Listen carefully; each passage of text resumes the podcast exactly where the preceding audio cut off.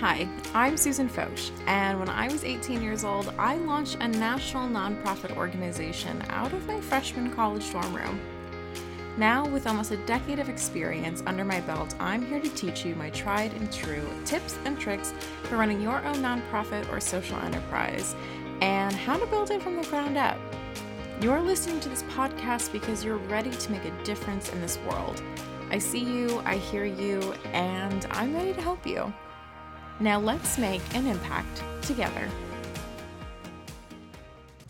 Today, I am thrilled to introduce you to one of my favorite people, um, just in general. She's one of the most kind hearted, loving, generous, hardworking spirits that you'll ever meet. Um, she's also very important to the Operation Not Alone board. I'm so excited to have Jennifer Schmidt with us today. Jen, can you just introduce yourself a little bit, tell people about yourself? Yeah, absolutely. Hi, everyone. My name is Jennifer Schmidt. I am currently serving on the owner bo- ONA board as the Director of Donor Relations. Uh, kind of how I got my start in the nonprofit world was actually with the Miss America organization. I started competing when I was 15 years old and formed what is a considered a social impact initiative, and that kind of gave me my first taste of public service and I started volunteering with a handful of different nonprofits the American Diabetes Association, um, a local dog rescue called Rescue Gang, and now Operation Not Alone. Um, and it's just been uh, a crazy journey that I never expected to find myself on, but I'm loving every minute of it. I love it. So, there are two big topics I want to talk about today with you. Um, number one is how you leveraged all of this free advocacy work that you did um, for diabetes prevention and awareness leading up to the fact that you got your job at ADA. Mm-hmm. And then the second part of it, I want to talk about how to make a killer donor relations program. So, first off, let's talk about how you got your job at the American Diabetes Association in Wisconsin. So, can you just explain a little bit of your background and your passion for diabetes awareness and where that originally came from? Absolutely. So, through the Miss America organization, I formed my social impact initiative, which is Diabetes You Have the Control. And it's all about promoting type 2 diabetes as a preventable disease with healthy lifestyle decisions. And I formed this initiative when I was 15 years old. And uh, I started doing some advocacy work in my hometown of Racine, but on just a very small scale. I went to schools and I talked about healthy eating, I talked about physical activity, and then I went to grocery stores and I hosted these free healthy cooking classes with my mom's friend who was a nutritionist. And I was really content with what I was doing for just that one year. And then after that year, I wanted to do something more. And I continued competing in the Miss America organization at the Miss level when I turned 18. And that is when my social impact initiative started to partner with the American Diabetes Association. And how it started really was just finding an organization that aligned in values and in mission of my own.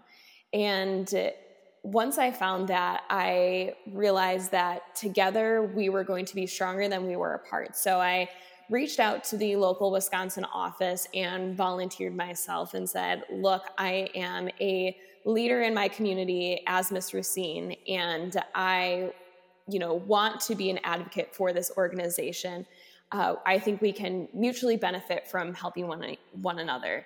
They give me a sense of credibility, and I do a bunch of free work on their behalf. And I thought it was going to be that simple.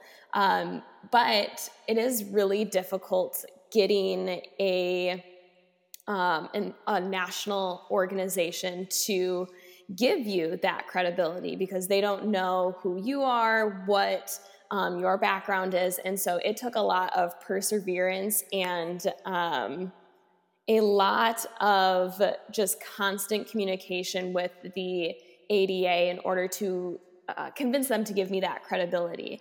And um, eventually they did. They realized that what I was doing in the Miss America organization was important and was impactful in my community. And eventually they said that they would give me their stamp of approval, basically. And they gave me all the, these resources and different opportunities to go um, into classrooms on a larger scale um, and talk about my social impact initiative. They gave me more grocery stores that I could go into and teach free healthy cooking classes.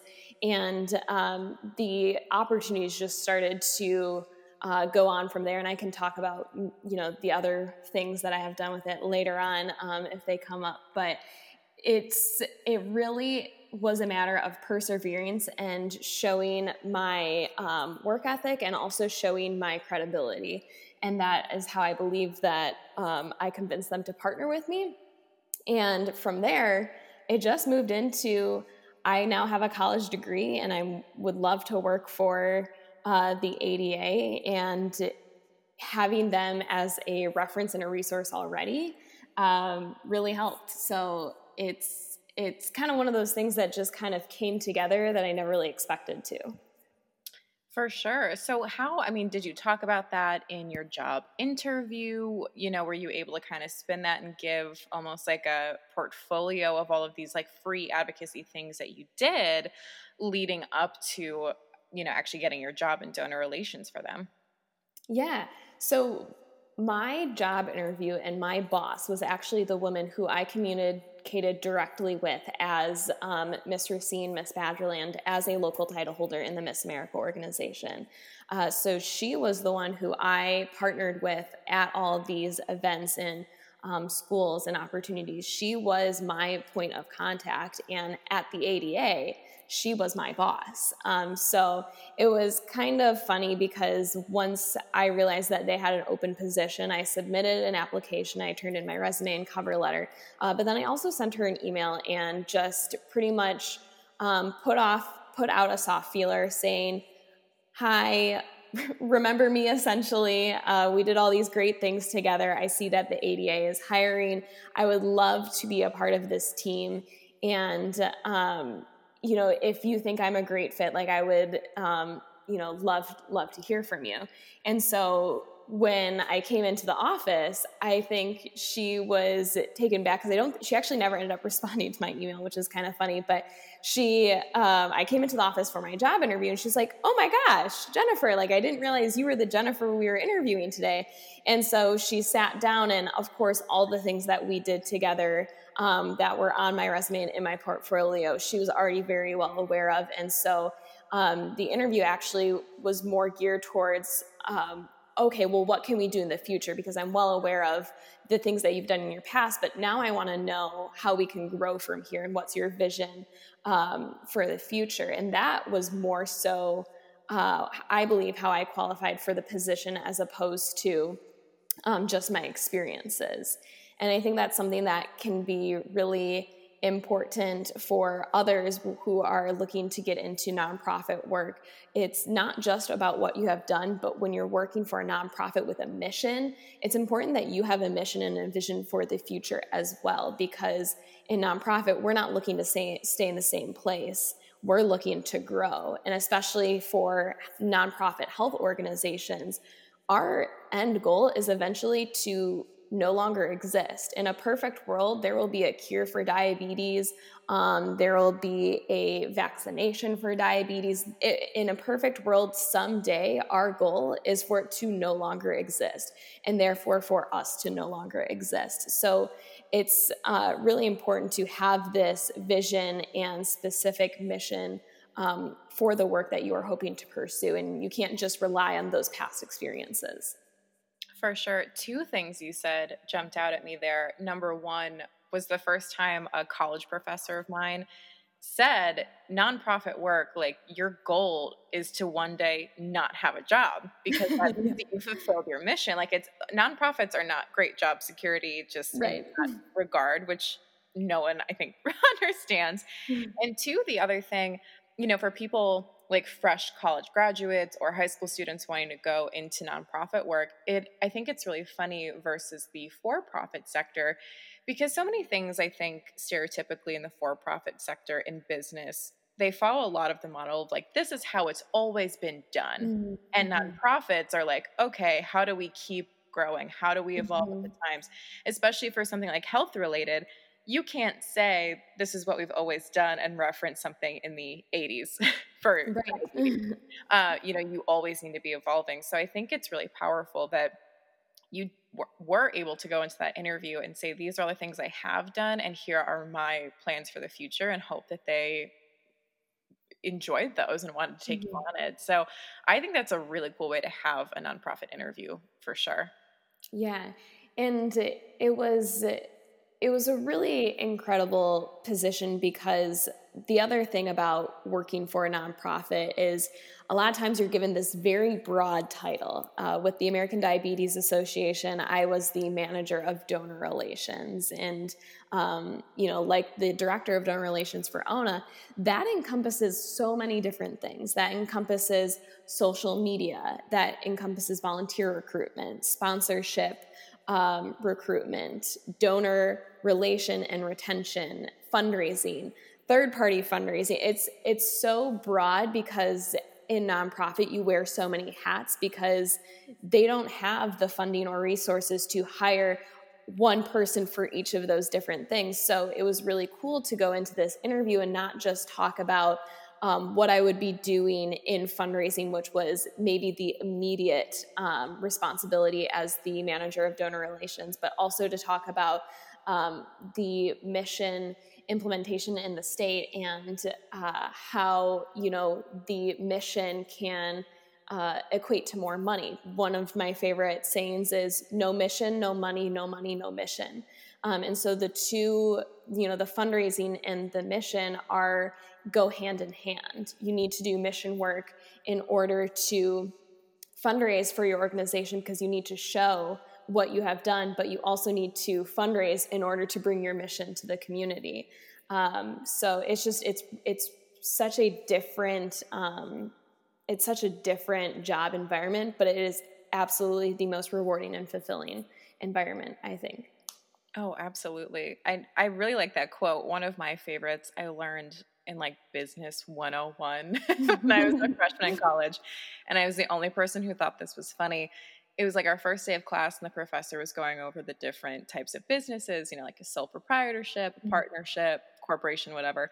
And he was explaining how all of those levels look at money.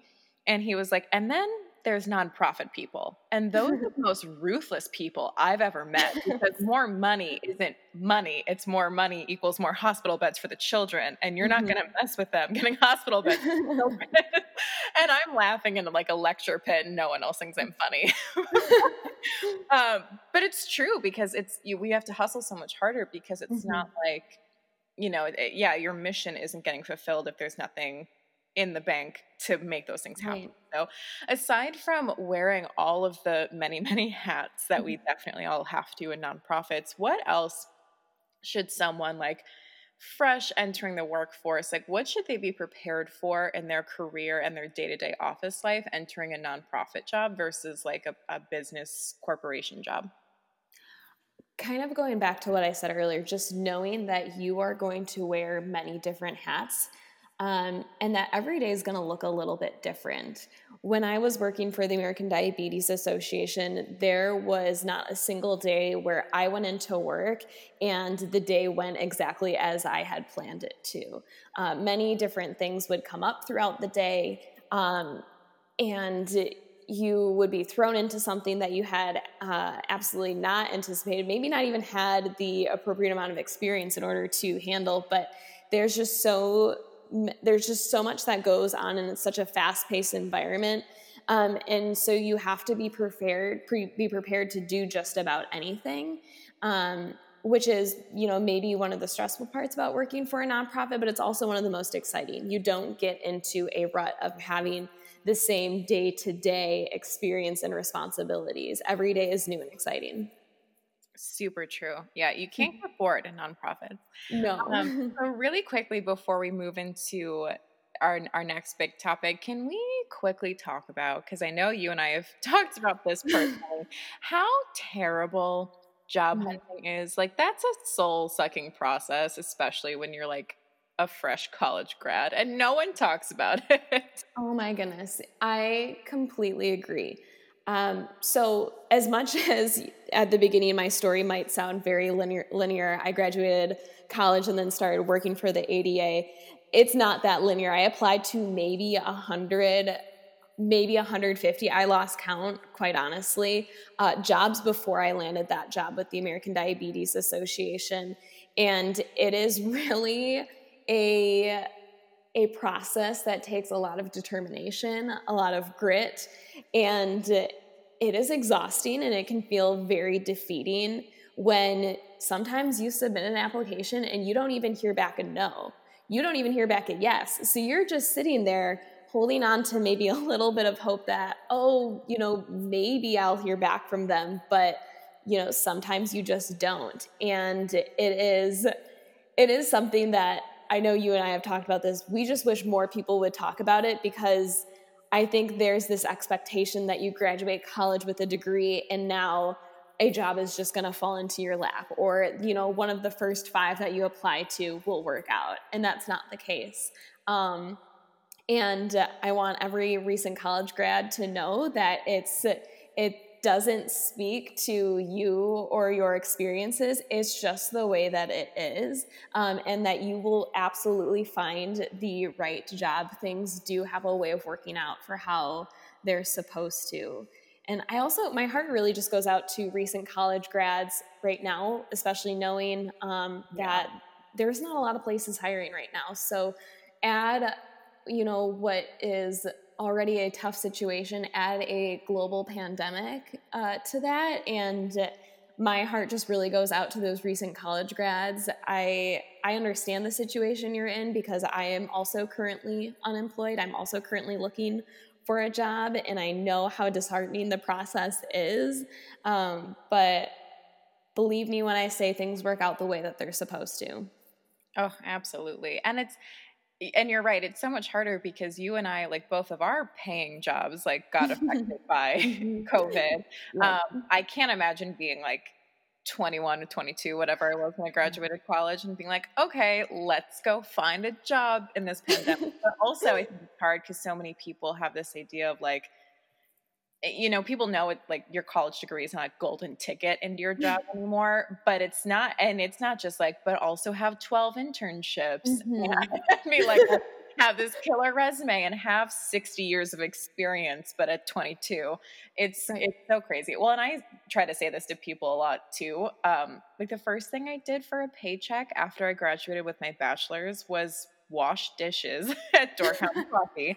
Real story. That was my first mm-hmm. paycheck was I was washing dishes. And then literally the week after I graduated, and this is just a month ago, uh, with my master's degree from Northwestern, I got furloughed at my job. So no one is immune. No, like, no. And that's, but again, no one talks about that. Like job hunting is soul sucking. And it's hard too, because you look at so many jobs and you're like, oh my God, I would be perfect for that. Yeah and mm-hmm. then you never hear back from them. Right. so annoying. Well, on that, um, I also, so once I got my college degree, I needed to do something like you in the meantime between uh, receiving my degree and getting my quote unquote big girl job. Um, so I became a hostess at a restaurant, Cafe Hollander, uh, that is right by my apartment. And it was so funny because I am, I was 23 at the time with a college degree, and my coworkers were like 15, 16 year olds in high school. And I remember just feeling like, why, you know, why am I here? Like, what, you know, I have a degree, and I just always assumed that with the degree came a career, and that wasn't the immediate, you know, case. And it's, you know, something that I think definitely needs to be normalized. And I also think it's something that should be normalized because it is important for you not to accept the first job that the first job offer that you get. um, that was one thing that I felt a lot of pressure to do because I did get one or two offers between um, my degree and working for the ADA that would have paid okay, but that I probably wouldn't have enjoyed doing and wasn't necessarily the right fit for my uh, the career path that I wanted to be on.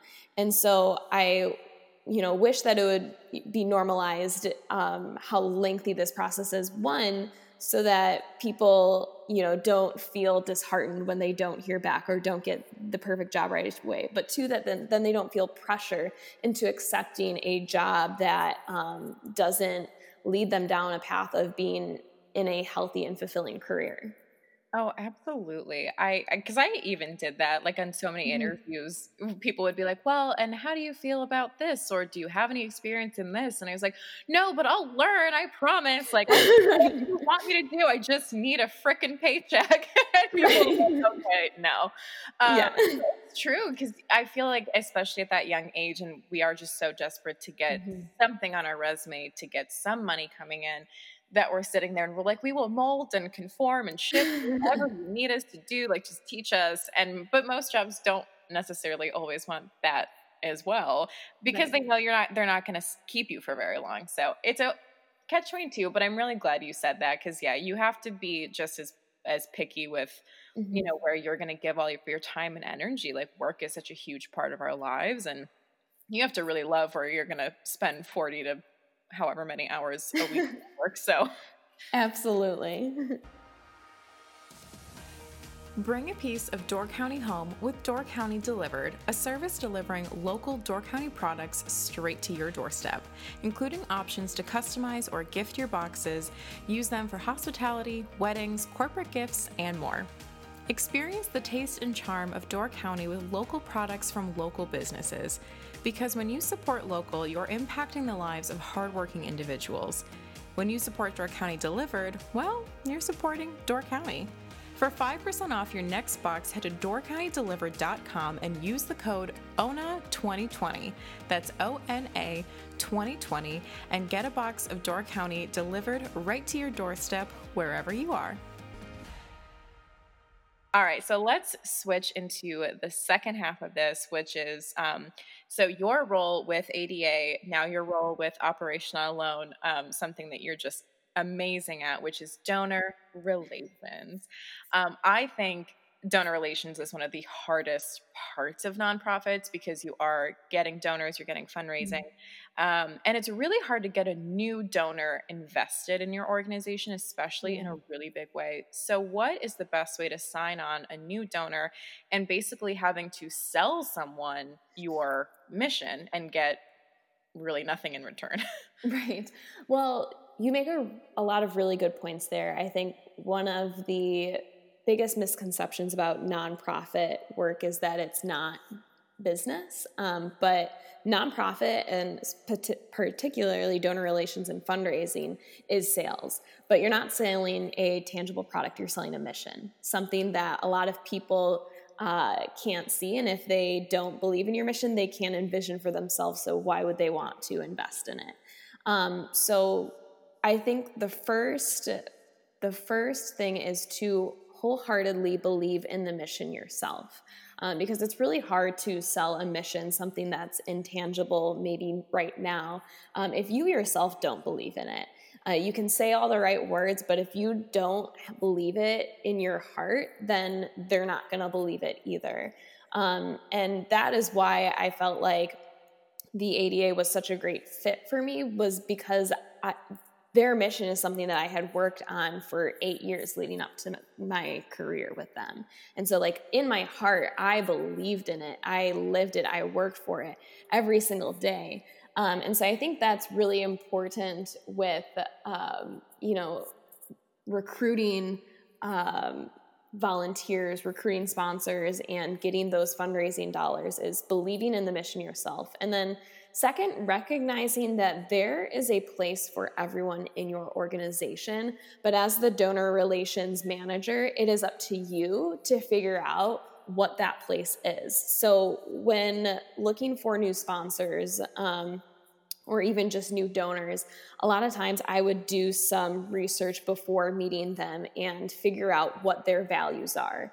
Um, and it might not be directly our values, it might not be health or diabetes, it might be children. Um, there was a company that really valued um, children and um, their involvement in the community. So when when I realized and highlighted that value, I instead of talking directly about diabetes, I talked to them about our diabetes camp for children with type 1 diabetes and was able to get them to sponsor and donate to that specific event, that specific camp, because it aligned with their values. It wasn't exactly the overall overarching um, mission of the ADA, but it was there. It was a specific piece of our mission that they aligned with. Um, you know, there's always a place for someone in your organization, but as the donor relations person, it's up to you to figure out what it is. Oh, that is such good advice. I remember working at the Make a Wish Foundation, and my mm. boss there made the same comment. She's like, anything, like you can make anything mm-hmm. fit. you can make yep. um, like business person like fit. You just have to you just have to present it in the right way and spin it in the right way. Um, so I like yeah that note definitely like research your people mm-hmm. before you mm-hmm. go in and see yeah what what they like what their values are i love it um, so aside from obviously signing on that new donor you've got to keep donors happy so that they keep coming back uh, they hopefully keep giving you money what are the keys to maintaining a successful donor relations program um, thank you it is a very obvious piece that I think a lot of large organizations forget is sending thank you notes um, or thank you emails for whether whatever it is they donated, whether it was their time, their money, their in kind donation. Making sure that you say thank you is the first step to retaining that retaining that relationship. And I know it's something, Susan, you talk about, and you actually brought this to my attention. I was completely unaware of it, that it's actually illegal to not send a thank you note to someone who's donated to your nonprofit. That's correct, right? It is. But when I first heard that, I thought they meant like a cute handwritten something. So a mm. formal thank you note that you're legally obligated to send um, is it's a thank you, and it's also their tax receipt so that they have it when they ah. file taxes the next year. So it has to mm-hmm. have um, more specific details on the donation, your EIN or your employer identification sure. number, um, the date of the donation. I always try and make a little asterisk at the bottom too, um, signifying that you know no goods or services were we gave mm. no goods or services in exchange for this donation. Uh, you know, so it is different. So you have the formal legal one that you have to send, sure. and you also have the cute one because I think yep. that especially if it's a I'm not saying especially if it's a big donation because all donors are very important, but you know, especially if, if someone went a little b- above and beyond, like you want to go above and beyond back for them to make them really feel appreciated. Yeah, absolutely. Um, I completely agree with that. So I, I definitely think a thank you in whatever capacity that you are able to, whether that's in email, a card, or a you know gift package. A thank you is so important. Um, to recognize their donation and make them feel appreciated. I think sometimes larger nonprofits can get kind of an ego and th- just expect these donations, especially when someone donates, you know, $5. And yes, we would get those in the mail all the time. Um, we would get something as small as, you know, $5, $10, $20, but all of those individuals got a thank you note from myself and the ADA uh, because their donation mattered and they needed to know that.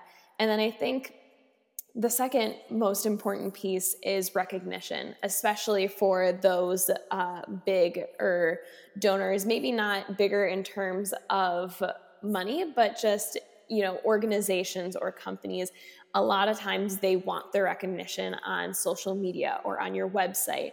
Um, and you know their of course their their donation should match the size of the recognition that they get um, because we want to leverage more and more um, a bigger and bigger donation i guess i should say. Um, but it's important to recognize them because a lot of times those companies and those organizations want the recognition. Um, they want to feel good about what they did and they, they want people to know that they did something good. Um, and honestly, I think even though there's kind of a little bit of um, uh, like a little bit of a um, bad you know taste that people get in their mouth when they want you know someone to they want they want to do something good so that they get the recognition. I think it's kind of a great thing because I think when you do something good or when a company does something good, they inspire other people to do something good. I know that's kind of a campaign that the American Heart Association has been uh, pursuing right now. It's show us your good. We want people to show us that they've done something good because when they show it, they inspire someone else to do it. Um, so just recognizing the good things that people, companies, and organizations have done and let them have that recognition, let them have that feel good moment because they're going to inspire other people to do something as well.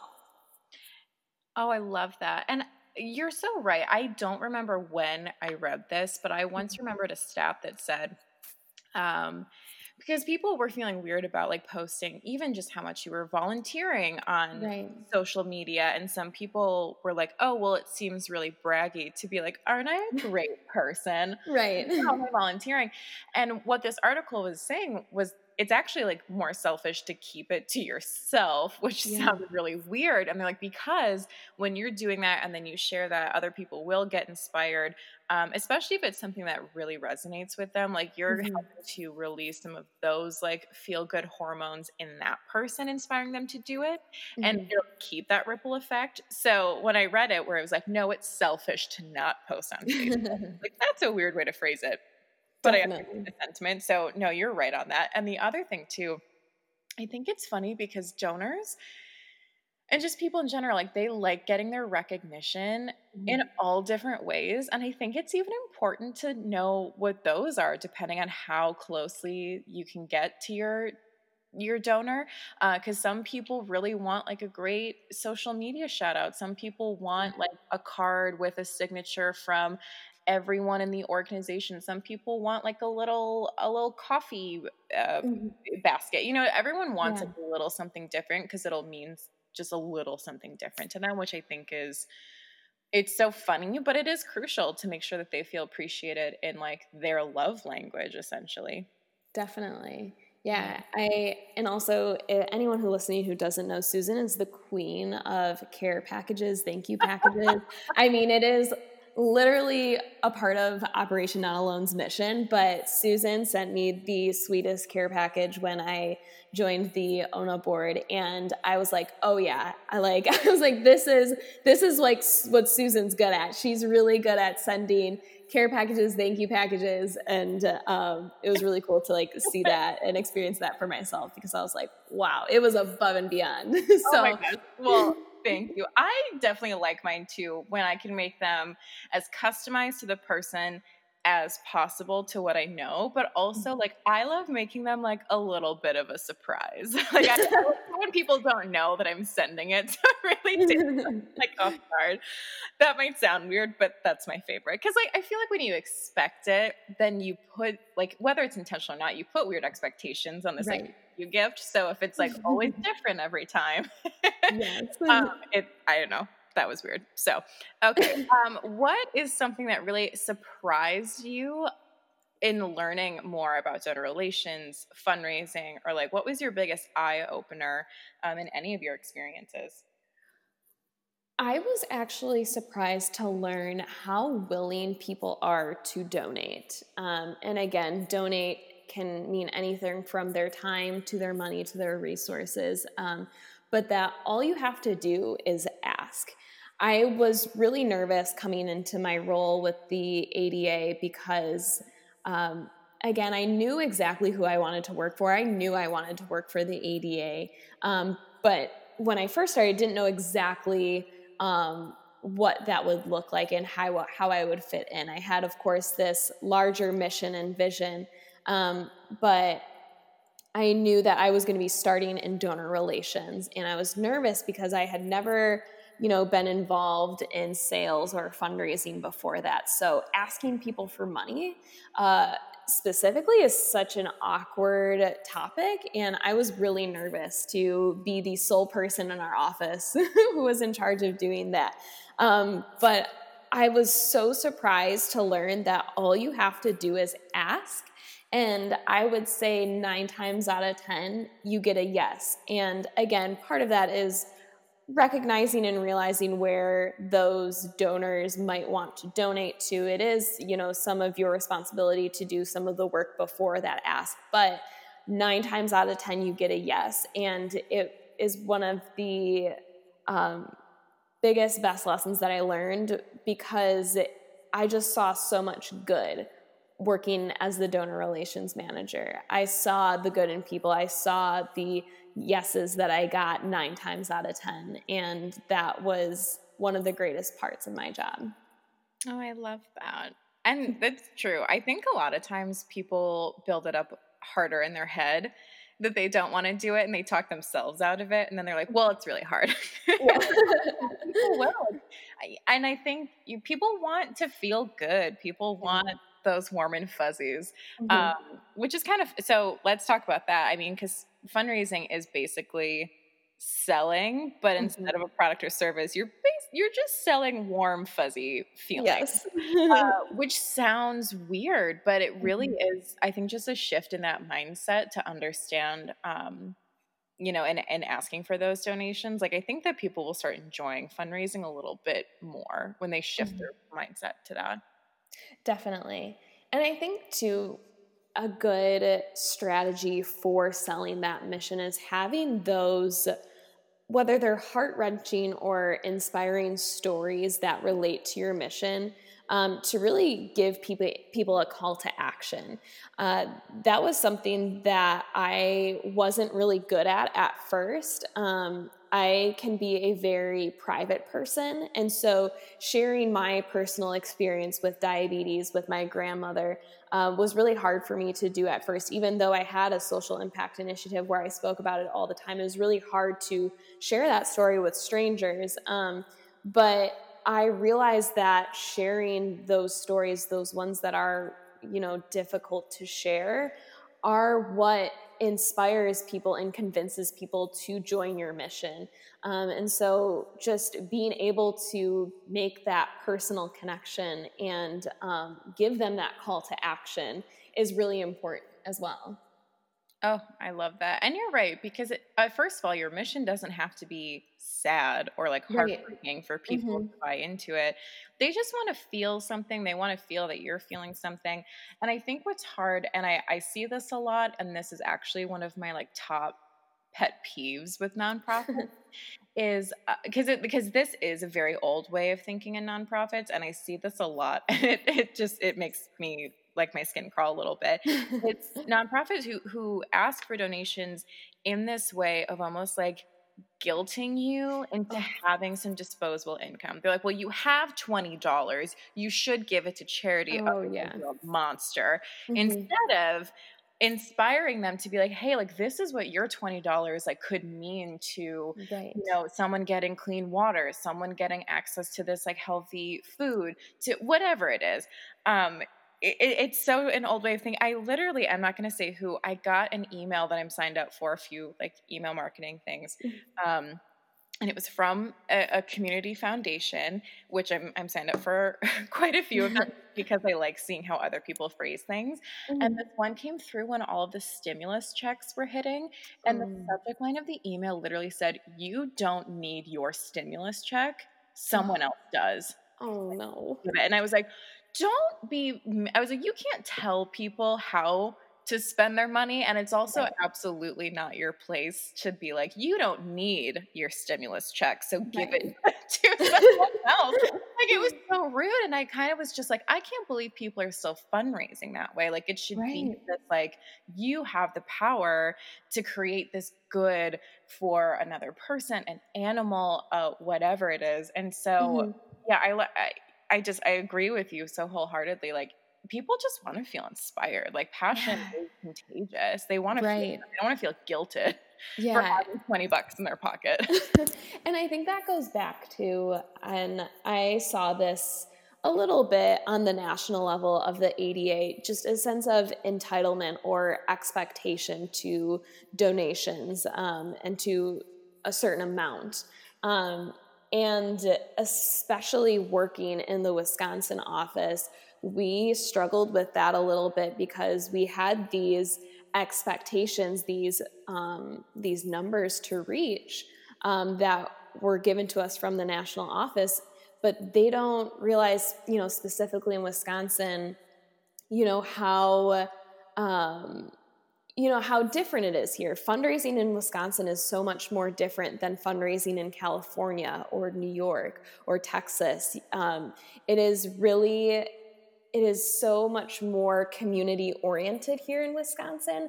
And so we realized that we needed to bring our mission to people in order to inspire them to fundraise. And then that's when we would see the bigger dollars come in.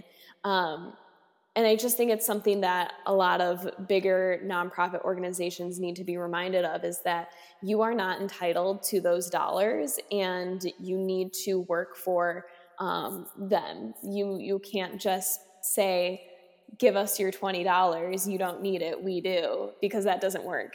I can't. I have a hard time believing it ever worked, um, but it definitely doesn't work right now. Absolutely. Oh gosh. Um, so a little bit on this note, if you can talk about this, yeah. um, can, because this still like I still like drop my jaw for this, especially the time you told me.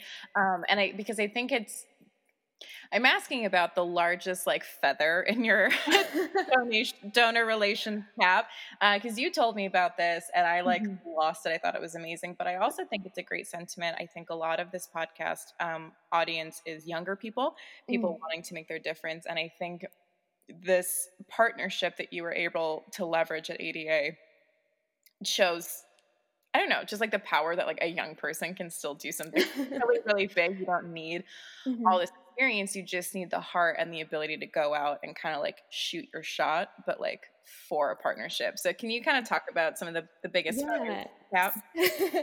yes. So I'm assuming you're referencing the Peloton partnership that I helped yeah. leverage for the ADA. Yep. Um, so yeah, that how that all started was I created a relationship with the local Peloton store here in Milwaukee.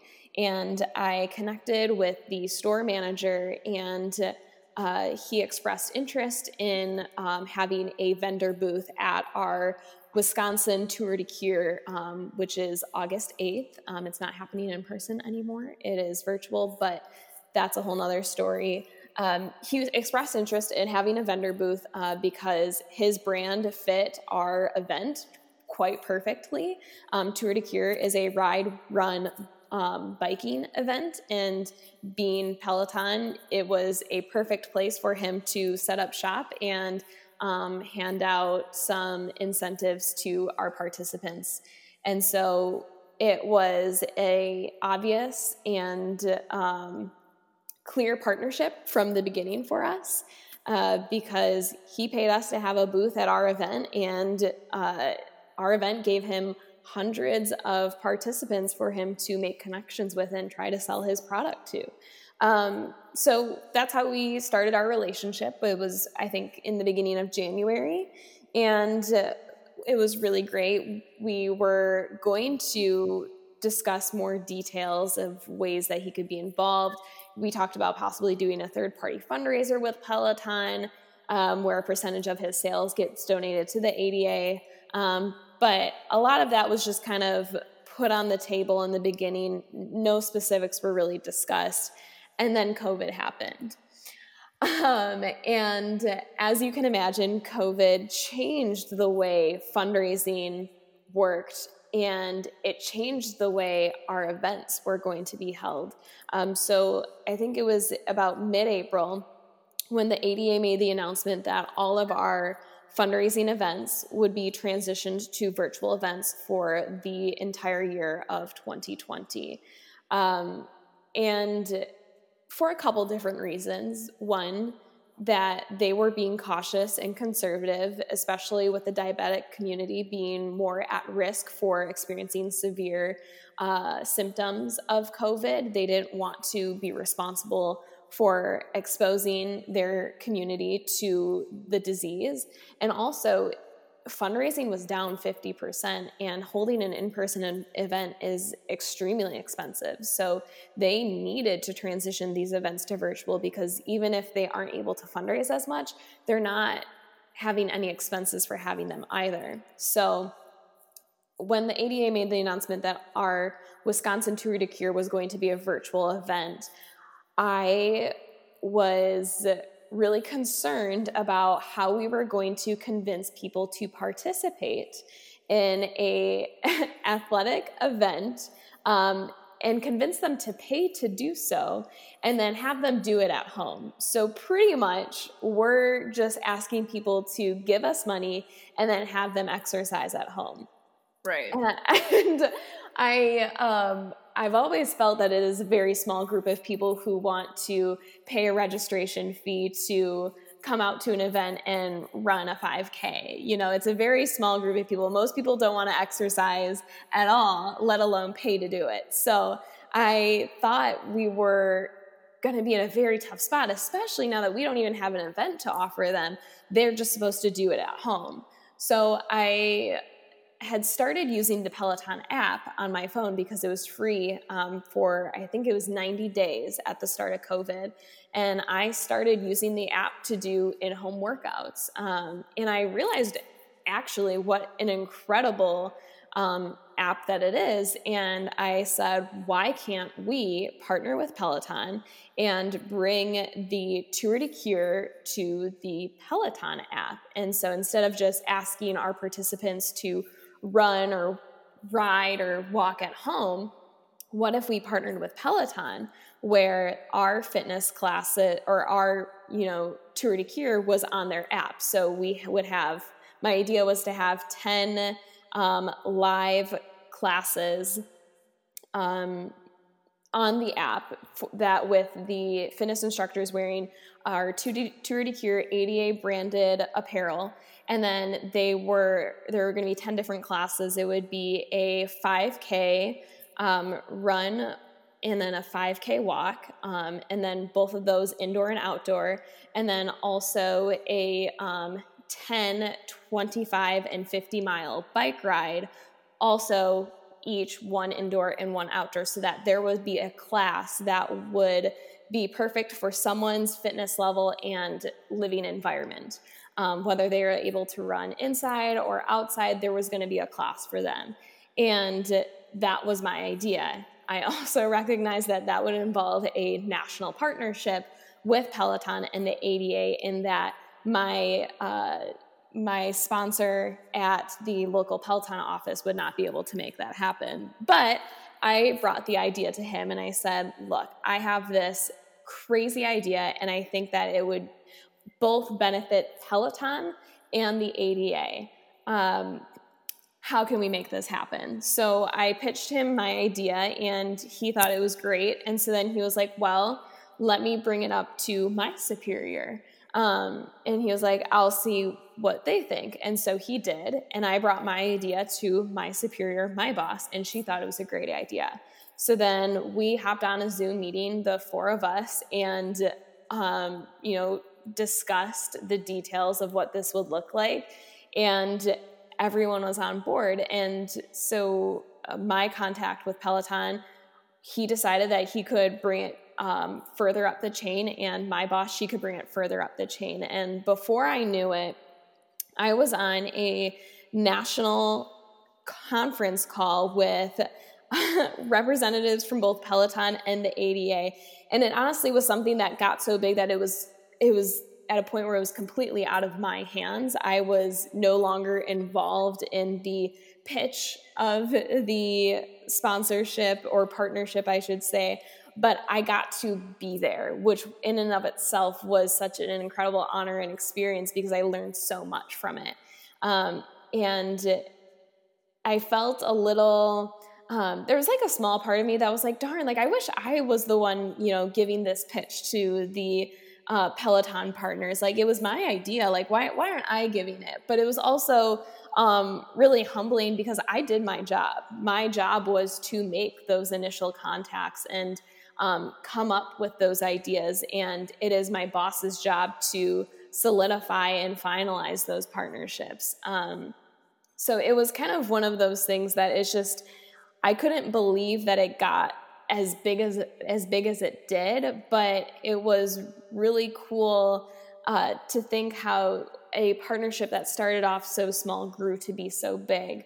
Um, and I don't know if I've said it um, explicitly on the podcast yet, but I unfortunately lost my job with the ADA. They had to die, downsize as a result of um, lack of fundraising, lack of funding. So um, I don't know exactly where that partnership stands um, or what ended up coming of it because it was probably about that meeting, that pitch with the Peloton partners and the ADA happened about a week before I did lose my job. So I, I don't have a um, you know concluding story as to where it all ended up, but it was such a cool thing to be a part of it and um, get it to where it did make it. Oh, absolutely. I just, and even when you originally said it to me, and I know that at that point um, you had recently lost your job, I still was in awe of that story. But also, I think, uh, I think what it really shows is, and I know this is more an expression from like the dating world, but like just shoot your shot when it comes yes. to when it comes to, to fundraising and asking for those partnerships. Because number one, that was the kind of creative thinking that you obviously needed um, mm-hmm. to do well like in this kind of position and in nonprofits like that absolute like you looking at the peloton app and just thinking oh well we should be able to like make something work with this like that is the out thinking outside the box like creative thinking that people absolutely want in nonprofits and mm-hmm. trying to mm-hmm. scale something new but two i mean because yeah, it's like what what if, if, you went to that guy at the Milwaukee store, like the worst he could have said was, no, it's not gonna work out. Like that's not the end of the world because you just you never know like when someone is gonna say yes, like and how far it can go. Because right. it, even if it was as small as, you know, maybe we'll do like a a one in store thing just here in Milwaukee, that still would have been great. Like if it right. turned into this big national partnership, obviously like even better. But you just you never know until you ask. And I feel like right. normalize like shooting your shot donors. Uh, I love it. Oh my and god. I think I think one thing about, you know, I know like you said we're probably more than likely talking to a younger audience here looking to get their start in nonprofit. But I think one of the benefits of being young and new to the nonprofit world is you have the audacity, for a lack of a better word, to think big and think, why not? Let's give it a shot. I know that nonprofit burnout is such a real thing. And I honestly saw it with my boss sometimes, and she was very open about it. She would talk about how tired she was and how, um, you know, working for a mission that most likely in your lifetime you aren't going to see come to fruition it's exhausting and it's very easy to get burnt out. But I think one of the benefits of being young and being new is that you you have that fresh set of eyes and you have that audacity to think big and think better.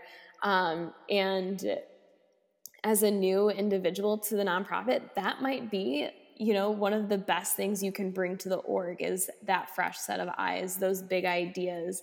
Um, and if they get shot down well then oh well they got shot down. But and the off chance that it happens then that's amazing. That's incredible um, and it's a really really good thing oh absolutely and i i absolutely agree with you on just like I think nonprofit burnout is a huge topic I love talking about. Mm-hmm. Um, and definitely, if you have any like tips for things that you kind of use to prevent your own burnout would be great. But I sometimes I think, yeah, like getting in just like some fresh people, some mm-hmm. fresh blood. Even I don't think I'm that old at 26, but even like our interns help keep me young. right. The way to face things and look at things like, yeah, just bringing in new people can mm-hmm. give sometimes the organization like, and for the people, like the refresh that you need to just like feel kind of like jazzed up again. So um, I love that. Yeah. Do you have any kind of things that you did to help yourself with like nonprofit burnout and kind of prevent like running yourself like too yeah. far on the ground?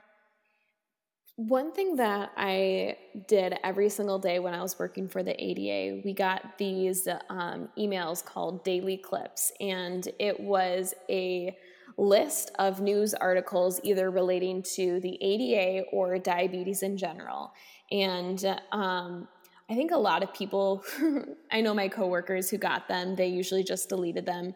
Um, but we got them every single day from the national office. And one thing that I found to really help with burnout, or just on the days where I really, you know, was feeling kind of defeated, that really feeling like we're, you know, trying to accomplish a mission that is so big. Like, how is it even possible? Um, but every single day I would read the daily clips, and it was so cool to every single day read of a either minor or major victory or win for the diabetes community or the ADA because every single day there was something something.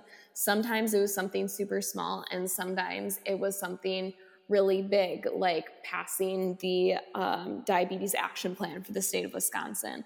And just being reminded of that every single day was my way of having a fresh um, sense of motivation, being like, oh yeah, this is why we're doing it. We are we are making accomplishments. We are making progress, and it might be small, but sometimes it's big, and eventually those small victories are going to add up to big ones.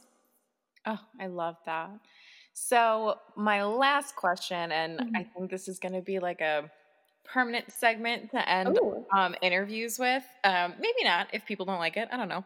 Um, is that you've done so much amazing work with mm. the American Diabetes Association. You're doing amazing work with Operation Alone, Miss America, Children's Miracle Network Hospitals, all of these amazing things. But um, aside from that, or within that, I don't know. Um, what just is your favorite way?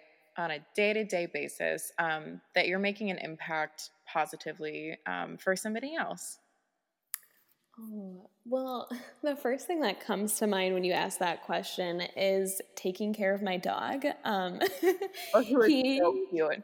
He, thank you. Um, he is just a little puppy and he is very dependent on me. He, you know, needs me to feed him, take him outside, and pretty much at this point in his life, he needs me in order to survive. And so um, I think that has been honestly my biggest savior since I lost my job with the ADA was having something or someone else to give my time and my serving heart to. Um, I think as um, people who work in nonprofit, we have such a serving and giving heart, and we feel the constant need to be giving that to someone or something. Um, and uh, I, when I lost my job at the ADA, I quite honestly felt lost. I didn't know what to do with myself. And so I ended up adopting this cute little guy, and he's been, you know, my purpose right now. He is who I am striving to make an impact towards every single day. Um, and i'm so thankful for that because like i said i i think people in nonprofits so largely identify with their serving hearts and their giving hearts and they almost need that in order to function Oh, I love, and also too. I mean, you get some really cute puppy snuggles in. Oh yeah, so. absolutely. I mean, he impacts me just as much as I impact him. That is for sure. Oh, absolutely. But also, like you said too. I mean, you were a rescue like mom, like a foster dog mom yeah. for so many puppies, like before you even got Murray. So yeah. I mean, you were making that impact for all of those sweet little puppies.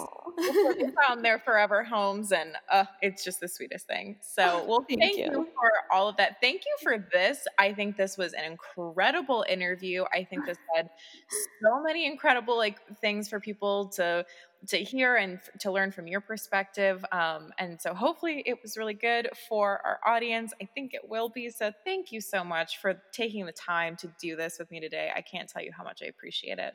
Oh my goodness, no, thank you for having me. I feel so honored that you thought of me as successful enough to be the person to talk all things donor relations and leveraging that into a career and income. Um, I am very flattered that you thought of me as your go to person for this interview. So thank you for having me. I really oh, appreciate it. Gosh, absolutely.